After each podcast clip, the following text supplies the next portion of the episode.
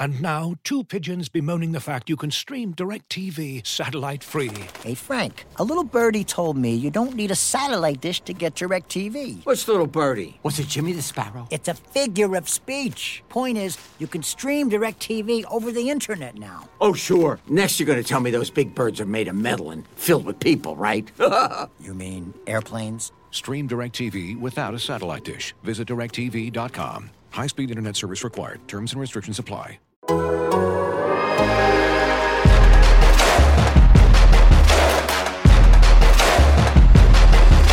Welcome back, ladies and gentlemen, to the latest edition of Culture Calculus. Of course, I'm Big Waz, aka Wosny Lambre, joined as always by my lovely and talented co-host Kavitha Davidson. Kavitha, what's up? Hello, how are you?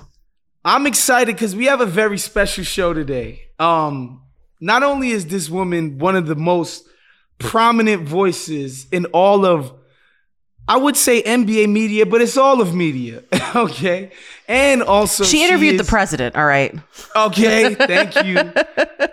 also, you know, important to me, she's Gwinnett County's finest. Shout out Gwinnett. and and and an, and an OutKast super fan. She got mad at me one day for some Andre 3000 words. Which but, we'll have to get into because I hope Twitter kills you for, but go ahead. Welcome to the show, Taylor Rooks. What's happening with you? oh my gosh, nothing too much. Just happy to be here with both of you. So I'm looking forward to it. you know, we're launching the show and we wanted to get as many big dogs as we could. And so I was like, you know what? I have a decent enough relationship with Taylor Rooks. Let me reach out to her and see if she would lend us some of her status and gravitas and just stature. Cause we're trying to get this show running straight off the blocks, Taylor. So thank you for being here, of course. Extremely Absolutely. honored to have you, Taylor. Anything for you to do. So, you know, I became familiar with what you were doing back when you were doing the Big Ten Network stuff. Mhm. And then, of course, you popped up on SNY while I was still living in New York. And I was like, man, this girl is fastly, like quickly rising and just killing it. And now you. you at the big dogs over at Turner Sports, man. Like, what has this been like? Because it feels like it's happened fairly quickly for you. And I think that's a testament to your I feel like we also have to emphasize that Taylor, you are so young yeah. for how successful you are. You are extremely young. It's it's really been impressive to see. Oh well, thank you. I mean, hey, I have a birthday coming up next month. I'll be 29, so I'm getting up there. No, I, I actually enjoy birthdays. I enjoy growing older, having. You still a 30 year. under 30, so listen. Yeah. hey, yeah, maybe one more year to maybe get that. I hadn't thought about that, and then I was like, you know what? It'd be really cool to do that. So I might like Uh-huh. nominate myself next year. But um, but no, I mean, it's been really fun. You know, I do always tell people I feel like my life had to move like really quickly, and I had to learn so many things on the fly because I was just kind of thrown into the fire with a you know myriad of different things as far as career goes and your know attention goes and all that stuff. So it's definitely been a ride, bumpy at times, but a really fun ride. And I'm happy that I've been given so many different just opportunities um, and experiences along the way. Yeah, what is that like from local uh, on SNY to national just kind of overnight? What was that transition like for you? Yeah, so it's interesting because I really had to take a step back and think, okay, what is it about this business that means the most to me? Like, what type of journalist do I want to be? And I say that because so my first job out of school was at the Big Ten Network. So I graduate and I'm on this like national show five days a week, this live show. I'm like 21 years old, insane that they let me do that for five days a week at 21. But so I was doing that but I started to feel like, okay, I want something a little different. I want to have more of a voice. I want to have more of a leading role on a show. So when this SNY opportunity had, you know, come in front of me, I'm like, well, is that technically a downgrade? Because I'm going from the Big Ten Network to, you know, more of a regional sports network. hmm But I was like, what's important to me is really like honing my voice and finding my voice. So you decide, okay, I'm going to let go of what I feel like is this really cool job to go to a place that I think will make me a better journalist, you know, and a better on air person. So I did that. And so when, then when I was there, I wanted to make it feel as national as possible. And I still wanted to feel like I was talking about things that everybody cared about. So I started the podcast there and I just tried to get like all my friends to be a guest. So I would have like, I had KD come to the studio and do a podcast. I had Dwyane Wade, I had Dion Waiters, I had a bunch of people do this podcast for me when I was at SNY. We're going to pause for a second and just say that Taylor just dropped all of those names in the context of I had all of my friends come on the show. meaning like, meaning like I am just gonna like call in all these favorites, my friends, and be like, "Hey, do this podcast," you know. So it was really, it was really, really cool that I was able to do that, and I'm so thankful to them that they did that for me. Uh, so I did the podcast, and doing that at SNY is what really led to you know the opportunity with Bleacher Report and Turner Sports. So everything you know worked out, and I feel like whatever the job is, whatever it is, you make it what it is. Mhm. So I just tried to keep that in mind. You know, what's funny is that obviously, like I said, um, because we have so many mutual acquaintances, you and I have become friendly over the years. I pay attention to what you're doing in the game. And I feel like when it really, when it really got to the point where I was like, listen, because let's face it, Taylor Rooks is a beautiful person, right? And with that comes certain people are gonna make up their own conclusions about what it is is you do for your job, how Well, you just do your just say it just say it outright. When you are beautiful and a woman in sports, people are assuming that you don't have anything to actually say about sports and you're just a sideline reporter. And you're Oh, very much not that. Exactly. that's And- absolutely but, but, right. but you know when you know when I knew Taylor had put her foot in everybody's ass and showed that she was serious was the bubble where mm-hmm. Taylor got up there and just took over. I'm sorry, you took over. You were breaking stuff left and right and real stuff that were like going super mega viral. And I was like, yo, she is down there getting it done, right? Oh, like anybody you. who who does the, you know, I always hesitate to call myself a journalist, even though I guess I am with the capital J and the fedora and the feather in the cap. Anybody who takes that stuff seriously enough, um, if they were paying attention to what you were doing down there, they would know, like, wow, she is killing it amongst a bunch of killers, by the way. And so that's when I was like, you know what, man, this we're talking about a Michael Jordan, LeBron James level talent in this game. Like you don't Thank play you. around. What was your approach when you got down there? Yeah.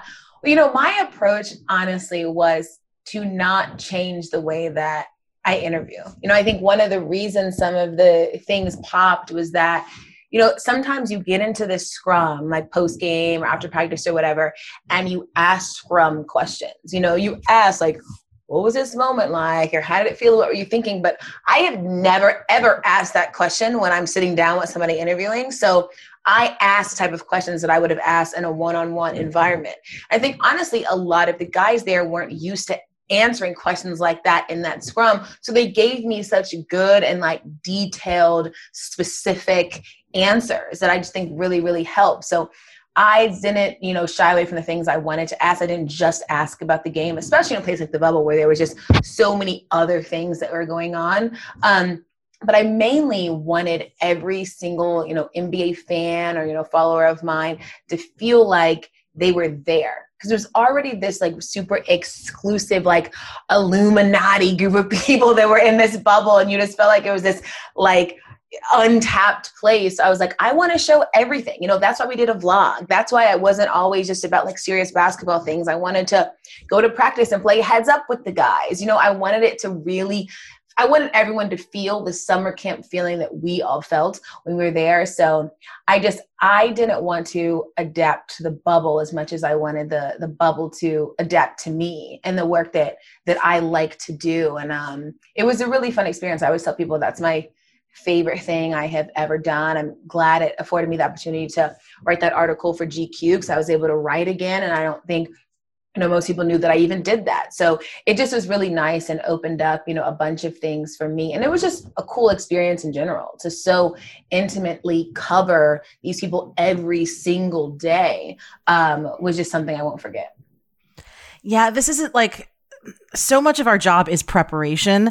And there's so much about what you encountered at the bubble and just what all of us encountered in 2020, frankly, Yeah. that you couldn't possibly prep for, right? Totally. So, how did you approach just like entering that kind of an environment, not really knowing what to expect? Yeah. I mean, I guess kind of what you said, like knowing that this has never happened. You know, we were all a part of a first and an only. And that's very rare that that literally ever happens. You know, so there was no playbook of like, what do you do in the bubble? you know, you, you never knew what was going to happen. And so much of it was adapting on the fly. You know, when we're all sitting there and the clock is zero zero and the Bucks nor the Magic are out on the court and we're like something's going on and we're rushing back to the locker room. You're just constantly trying to figure out the best way to tell the story and you know the most accurate way to tell these stories. But it was it was something like there's really no way to describe what the bubble was like. Um, the only things that you really could prepare for were like, okay, you knew you were going to go to practice, you knew were, you were going to go to a game, but things were moving so quickly. There were days you were like at five games in a row, you know, and you were just kind of going with it. And you know what I love the most about what you said uh, in all of this, Taylor, is that it certainly feels like the subjects like talking to you.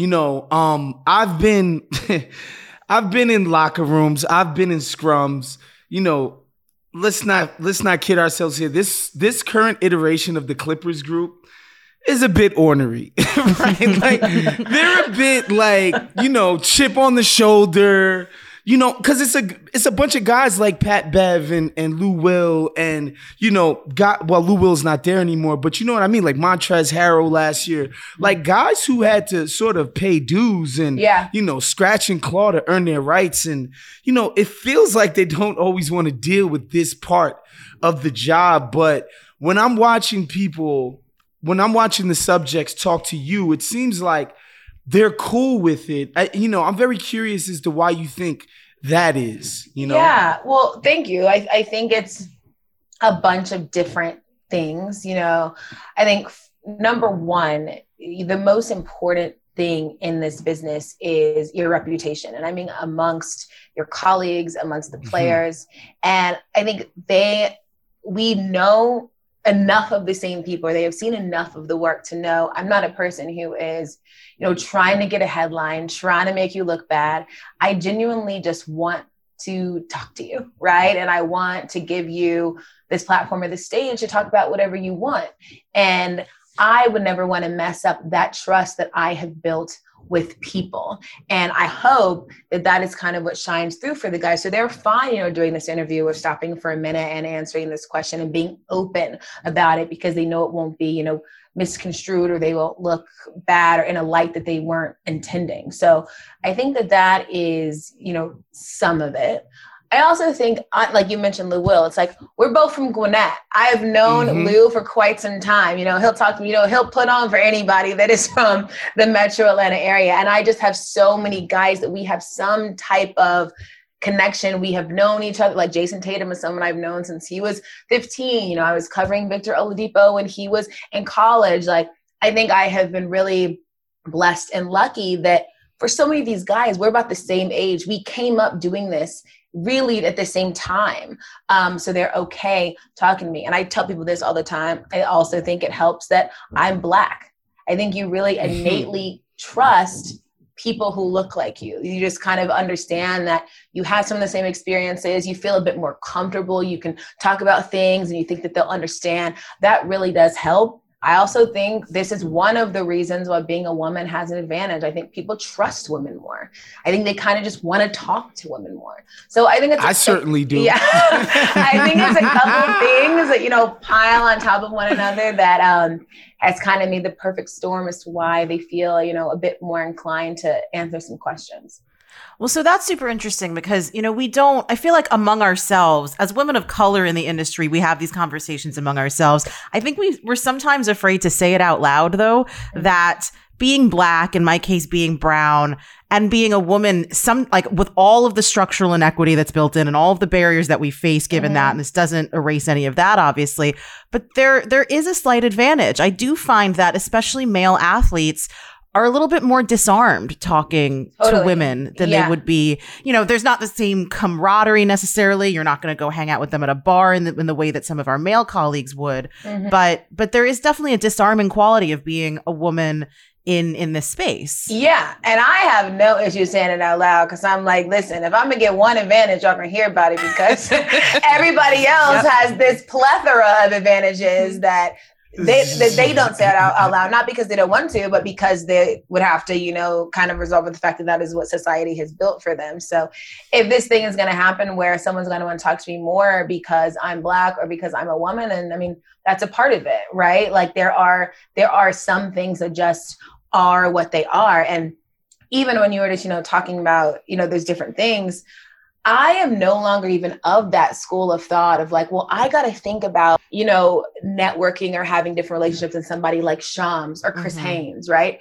Chris Haynes is such a good friend of mine. I love Chris. If Chris can go to dinner with Dame and build that relationship, I should also be able to do A hundred that exact same thing, right? So, but there was a time I was like, mm, I don't know, like if I could do that. But now I'm like, this is a part of it. Why should I be disadvantaged just because somebody who knows nothing about me or somebody who is incredibly immature and thinks you can't just be getting lunch with somebody Mhm. is going to think about it, right? So I, and it took me a while, but I am so over that hump of over overthinking that because what I care about is doing good work and half of that is creating good relationships. 100% and i think that you know you absolutely should always feel that you have the right to go to lunch with a player and to source build in that way. I think that there is a there is also a fear that a player or or doesn't even have to be an athlete, just any source that you're meeting with, if they're of the opposite sex and they're heterosexual, are going um, could take it the wrong way, could assume different things.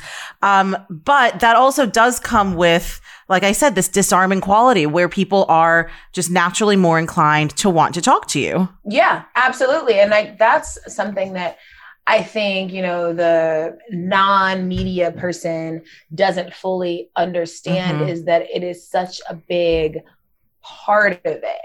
Like I for the first two seasons of my show, I booked 90% of the people, right? And it's because we knew each other, Mhm. you know, because maybe there was a time that a big group of us had gone to eat, right? Or because I saw them at Soho House or whatever the case may be. Like, so I would not have over half of my interviews if I didn't have, you know, friendships or relationships with people, or at minimum, have a friendship with someone that they knew who could say, Hey, she wants to know if you do this interview, would you do it? And that is how every man gets their interview, Mhm. literally. But they don't get their interview, and then somebody be like, "Ooh, are they dating?" It's like, no, What's going on there? Just right? doing my interview, right? So, but you know, I, I do have some I- questions about Waz and Van Lathan, who we did interview the other day, though, you know. yeah, but it's, it's so funny. Like you'll hear about you know these male journalists who are with these guys all the time, and literally nobody cares. hmm But all the women who go interview anybody, they're like, hmm, what? I'm like, dang, how busy do y'all think we are? Because at this point, it's, it's such this weird mindset. Like, I, I don't understand. Literally, a female journalist can be sitting next to a man, literally sitting. People are like, hmm. It's like, how how old are we? Like, even, how- yeah, literally just even like six feet apart, social distancing, everything. If you're anywhere near a man, it's so wild. I'm like, and it's weird. Like one thing I always say though, I'm like, listen, I am so good at this. You think I'm cheating? hmm Like you're like, how is she doing this? Because you, you, it's so unfathomable to think it's just because they can't wrap their work. head around the fact that you you're doing this legitimately because you're so good at it. So Yeah. I'm like, hey, listen, I am, I am flattered that you are dumbfounded by this.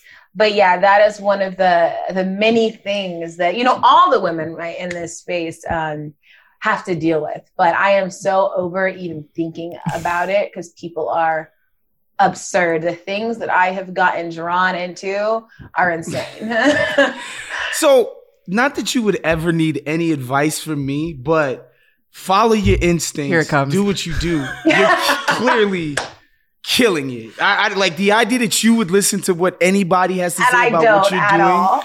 like like with the reality of what your successes have been, like that doesn't even make any type of sense. Like no man would ever be as successful um doing what they're doing as you are at what you're doing would ever be like, yeah, I need to go listen to what some people no, they'd be like, no, Yeah. I'm, I'm the shit. Uh, hello. Have you seen the proof is in the pudding? But I do want to ask because, you know, you, like you said, like the word relationships keep coming up because so much of the business, it's a people business, so therefore it's a relationship business. Have you found it, you know, within over the past year, because everybody's been so isolated, have you found it harder to sort of maintain stuff, do the check-ins, like, Yeah. or even see people? You know what I mean? Like, have you found that harder to do in the last year, specifically, you know, in New York? Yeah, I mean, well, honestly, it's yes and no. But like, so right when we got the news, you know, that the NBA was going to be suspended, I remember literally texting Danny Green, like, hey, will you hop on a FaceTime? And then I'm talking to Rudy. He's like talking about going on IG Live and talking about COVID. And that was like the only interview he did initially about what happened with him. Like, I almost kind of went into overdrive. I like hit Spencer. We did an interview. So I think that the isolation kind of forced you to connect because you still wanted to put content out. You still wanted people to to feel like sports were happening or they kind of knew what was going on. So I've actually talked to more people than I maybe would have if the world was open because you're trying to really maintain that. Um, you know, I was kind of doing interviews every week at the beginning because you still want to be working and creating stuff. So I would say it's it's yes and no because you know you do lose the check-ins of like we're both at a game and I see you in the locker room, right? Like you lose that, Right. but you also form new connections, and it's changed. I think you know that those first couple months it changed the way we did interviews like it was almost all about them as a person you know what are they doing what shows are they watching Yeah. in quarantine Mhm. are they annoyed with their family yet like we were we were Mhm. really talking about just them and i thought that was a really nice time because we saw so many creators wanting to do stuff that felt intimate like even if it's something like d nice going on ig live like the reason people were drawn to that is because we were all doing the exact same thing at the exact same time in a moment where you feel so far away from others. So when we're commenting, we're all listening to the same music. It just it was this sense of community, and I felt like a lot of that happening with journalism too, wanting the the content to be about connection, you know, less about a headline or asking questions. Going into the bubble, you know, there was this kind of divide between players about all of the progress that they had made about using their platform to talk about racial and social justice and whether, you know, returning to play would distract from that or take away from that message or or what have you. Did you feel a similar kind of tension in yourself as as a black woman as a journalist obviously you have a mm-hmm. job to do Th- these are things that need to be covered but there was also so much going on outside this literal bubble that that Yeah. you were in For sure. I mean, if there's one thing about me, I am super about the cause. So when I saw a bunch of dudes, you know, wondering whether they would go to the bubble or not, I'm like, yeah, like, should we have this bubble? You know, I was so on that. And then when it was announced that they were going to do the bubble and I was potentially going to go, I really sat and I was like, okay, so they're going to do this bubble if I go, does this mean that I am kind of like turning my back on everything that's going on outside of the bubble? But the thing that really made me be like, it's important to go is there has to be somebody there that asks questions. And there has to be someone there who feels like they have a responsibility to people, to Black people, to continue to like put these things in the forefront. And I mean, you know, you don't know initially how many Black people are going to be there in terms of media, you know, how many women are going to be there, you know, in terms of media. And so I was like, I want to be a part of this because it's historic. And I know that this stuff is still going to be a focal point, And I wanted to be a part of that. And, you know, there are so many ways to employ, you know, acts of resistance, right? Or, you know, acts, you know, for the movement or for the people. It isn't just about sitting out. Sometimes it is about like standing up and being present and, you know, being a vehicle and a voice and an advocate for so many others. And I think that a lot of the Black reporters in the bubble felt like that was our role there for, you know, the bigger picture. I'm very interested that you said that because even me myself as a black person, part of it is like, man, is it on is it on Dame Lillard to fix police violence? Right. Like it seems like a weird job to give NBA players, right? But at the same time, like these guys are some of the most prominent black people in our country, right? Their their voices have such huge reach. Yeah, they there's there's so much that they can do, but I you know, I wonder about how much are we putting on these guys, right? Rather than the people whose actual jobs it is Totally. to fix these kinds of things. And, you know, their freaking employers are a big part of the problem. So I'm always just like, how are we going to do MB, like LeBron James, et cetera, et cetera, pulling for one thing on one side, and then we got owners donating to certain causes mm-hmm. Directly opposed to it on the other side. I, I wonder how we, you know, sort of toe that line and that balance. Yeah, and I think it is a lot to put on these guys because yeah, I mean, when when did it become, you know, their job, right? It's like people have been trying to fix issues of racism for years, but we thought in the bubble it was going to be solved if the NBA player said something. It was an impossible you know task to put on them. And i think that a lot of them you know really really felt that that weight. And it was it was really hard at times. But i think that's something that people kind of grapple with because even more than that should we expect every single NBA player to feel like they have to be vocal? I don't know. And I'm one of those people to be completely transparent that has been like, yes, y'all have to. Y'all are prominent black people. You need to, you know, support the people, blah, blah, blah. But when you really step back and think about it, that is super unrealistic. And even more than being unrealistic, it's not really right. The pressure should be on those that are contributing to this cycle of oppression and injustice, not just like these black people that are the public faces of a of a league. So it's definitely a, a unique kind of line we're toeing.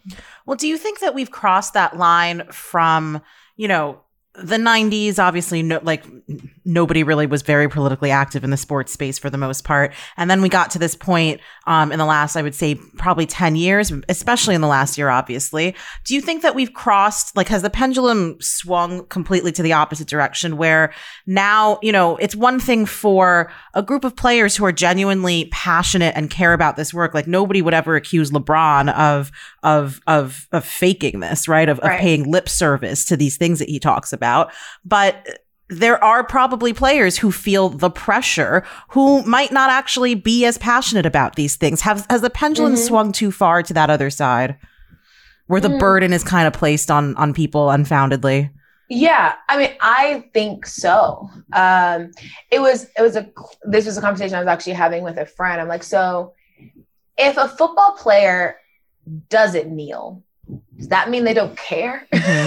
Because I, I don't think it does, right? But we were kind of at that point of like, why you not kneeling? You know, it's Yeah, like, yeah, yeah, and it's like I don't really know, like not even I don't know, like that's not fair, right? There are, and so I don't know how we get back to this happy medium, or just maybe it's not happy, just a medium of like just because you don't do A doesn't mean you believe in B, and just because you don't do B doesn't mean you don't believe in A. Like there has to be some nuance that happens. But if we're being completely honest, nuance does happen in every other place except for social media. Mhm. So when you're having these conversations with people that you know like your colleagues, there is room for that give and take. But when you get online, there that just doesn't exist. And I think what's happening is we're viewing like the online conversation as the only conversation. And I don't even know if the people online fully believe that as much as it is they're just engaging in this conversation that's occurring.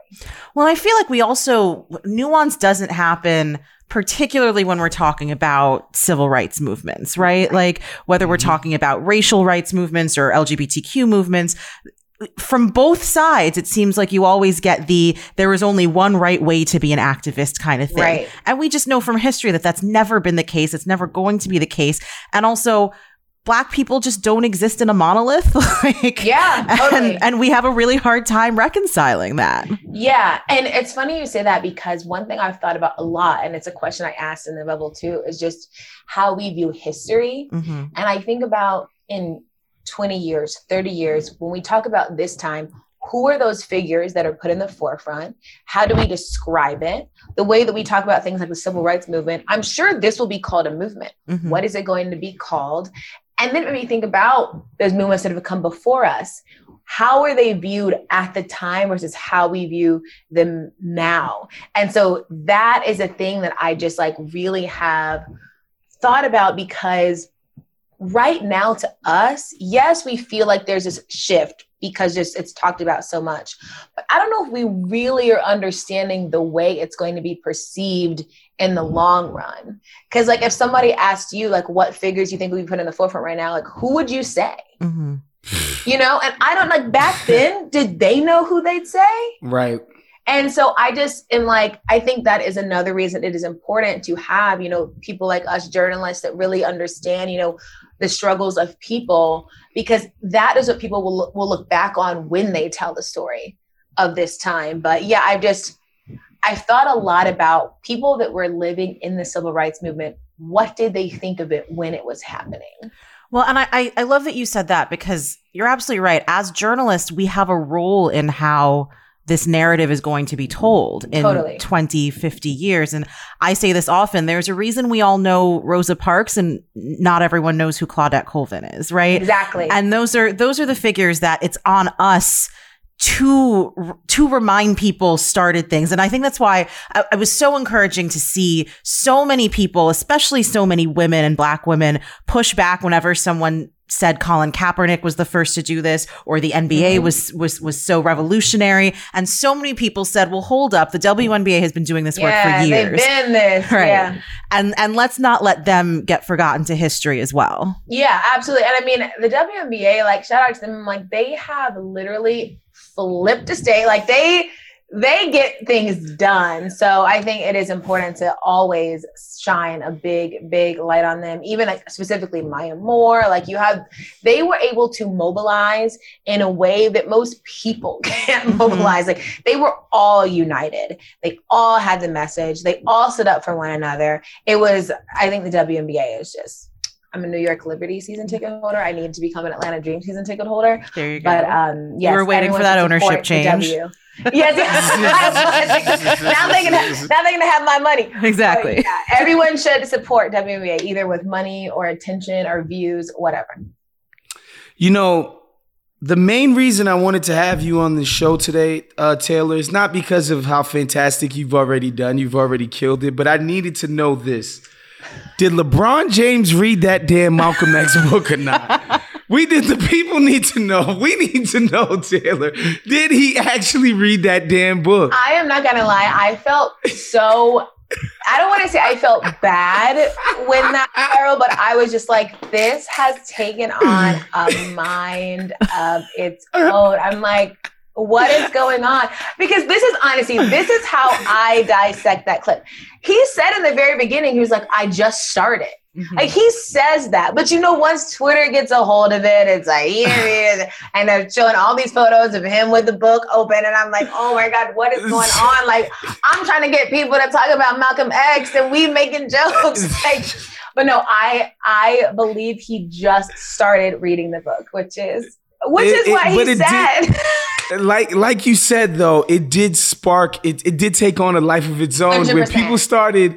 I people woke up the next day and was like, what? I feel like there was a lot of projection going on too. Like it was a lot of people who probably remember like not reading that book in high school, but having to like open it a couple of times so it looked like you Yeah. had flipped through the pages, right? Oh, and they my were like, "Nah, LeBron was totally doing that too." no, but but the thing is, they brought the receipts with him just starting a bunch of other books. It's like, is LeBron James always just starting these books? It was that was such an All right, amazing that's actually moment. might, maybe the most relatable thing I would have ever heard about LeBron James. How many of us just have a pile of books that we've started and never finished? Let's be real. yeah, it's like he LeBron, just like us. Now, Taylor, I do also have to ask you because you, for all of the things that you've accomplished, you've accomplished one thing that will always be on my bucket list. You had a spread in Architectural Digest about your apartment. oh man, no, I loved that. I'm not gonna lie, that was something I was like, wait, y'all wanna come in here, please? First of all, that is just that is a dream. That is a New York specific dream, but that is that's some that's some hot shit right there. What was that process like? First of all, how did you like? Who cleaned your apartment for that shoot? oh no, yeah, I have. I had somebody come and like make sure it was sparkly. It's so funny though because I mean I love my apartment. I think it's great, but they make your apartment look so good in the photos. Like I think it's great, but I mean that place looked like a penthouse. This is not a penthouse. But um, You wait, hold on. Before you go on, you don't have to tell us the specific neighborhood, of course. But Yeah. which borough are you in? so right I'm in? Manhattan, but I am downtown. I'm like financial district. Okay. So, Oh, yeah, there I you love go. They said in neighborhood. Architectural Digest that she lived Yeah, in they Pride did. Eye, I so. read it. and I'm just- Mm, got you, got you. but no, it was it was really We're about to have cool. 10,000 Taylor Rooks fans just descending on Wall Street right now. Where is she? like waiting for me to come out. No, but it was it was really really cool. I mean, I every time I've had an apartment, I have these two women. They are amazing, Kiana and Jay. They own they are partners. They own Black Market Vintage, and they will come to your place, tell you what you should do. They source for you. They get it. They set it all up. They paint your walls. They do all of it. They are amazing. Everyone should work with them if you're in New York. But yeah, I wanted the apartment to feel very very feminine whatever you define that word as. I wanted to feel very black. I wanted to have a mix of all the things i like. So there's like sports stuff then you have like pam grier on the wall and then you have like things for my dog everywhere. So it's very it feels like me which is like a jumble of many different things but i love it. I just i love being at home. But i'm also one of those weird people i enjoy moving Mhm. like I actually like going to new apartments and having a new space and a new feel and like getting used to my surroundings. So I've been here a year and I'm pretty sure I'm gonna move again. I like it. I love the remodeling aspect, which is crazy, but I love it. I can't relate to this at all. Moving is the like it's the thing that I fear the love most. moving. Look, I have lived in New York for I think five years. okay. I've had four apartments. Okay, Wow. so I've lived in New York for all of my 32 years, and I'm currently in my third. The first being my parents, and then my first apartment I lived in for seven years, and now I'm here. no, I like no, yeah. I'm like, let's go, like let's. And there's always like a new deal at a new place, and I just, it's it's a problem. It really is. But I will hey, say that, like, like reading about the two the designers that you worked with, and seeing how beautiful your space is. I mean, I I moved in November, and my space is still fairly barren, so I might be giving them a call. But I do love, like you said multiple times in that interview, that you really wanted your space to be very black. And Yeah. and what did you mean by that? And how did like how did how does that translate to your living space? Yeah, I mean, so I just remember. So I grew up in Gwinnett County, Georgia, and when I was growing up, and still now, I would say it's a predominantly white area, right? And I just think about different times that I was at like friends' homes, different places, and the things on the walls were always white people. Mm. And I'm like, I don't want my walls to be of like just white people. I want it to be people that look like me and also things that I like. Like that, that is just like super important to me. So I wanted like Teresa Graves, who is like one of the first black women to have a primetime TV show. I wanted, like I said, I wanted Pam Grier. Like I have like Smokey and Craig up here. Like I just I wanted it to be things that I like and things that reflect who I am. Uh, that was just really, really important to me. Well, Taylor, I, we got to talk about so much amazing stuff in here from obviously your incredible career to you know you stunting on people in architectural digest which is which i just think is incredible. And i do want to thank you for coming on today. Um i think your talent is obvious. It's colossal like they can't fuck with you fam Ah, they you're cannot sweetest. play with you they I need can't you to just like be my hype man. You move in and you're just gonna be. we can we can work on that. We can discuss, discuss terms, man. But thank you so much for coming on with us today. Yeah, No, thank you so much, Thank Taylor. you guys for having me. This was such like a nice part of my afternoon. So I appreciate it. I will come on anytime. Congrats on the pod. I loved this. Thank you. All right, so that was Culture Calculus. Make sure you subscribe everywhere you get your podcast, Spotify, Apple, etc., etc. Please leave a review. Please give us five stars. If you're not feeling the show, just ignore it. You don't have to. you don't have to leave a review. If you're not feeling us, just just let us be. But uh, yeah, please do that. We'll see you guys next time. Peace. As you've probably heard by now, we've teamed up with BetMGM this season. We'll be using BetMGM lines to make all of our picks, and we'll have special offers for our listeners each week. If you haven't signed up for BetMGM yet, use bonus code The Athletic, and you'll get a one-year subscription to The Athletic, plus up to a fifteen hundred dollar first bet offer on your first wager with BetMGM. Here's how it works. Download the BetMGM app and sign up using bonus code The Athletic. Make your first deposit of at least $10. Place your first bet on any game and claim your voucher for a one year subscription to The Athletic. See BetMGM.com for terms. U.S. promotional offers not available in D.C., Mississippi, New York, Nevada, Ontario, or Puerto Rico. Gambling problem? Call 1 800 Gambler. Available in the U.S. Call 877 8 HOPE NY or text HOPE NY 467 369 in New York. Call 1 800 NEXT STEP in Arizona. 1 800 327 5050 in Massachusetts. 1 800 BETS OFF in Iowa. 1 800 270 7117 for confidential help in Michigan. 1 800 981 0023 in Puerto Rico. First bet offer for new customers only in partnership with Kansas Crossing Casino and Hotel. Don't forget, if you haven't signed up for BetMGM yet, use bonus code The Athletic, and you'll get a one-year subscription to The Athletic, plus up to a fifteen hundred dollar first bet offer on your first wager.